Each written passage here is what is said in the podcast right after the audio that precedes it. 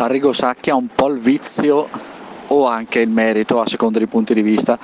di bastonare la tradizione calcistica italiana, i suoi principi di fondo, le sue regole, ma siamo così sicuri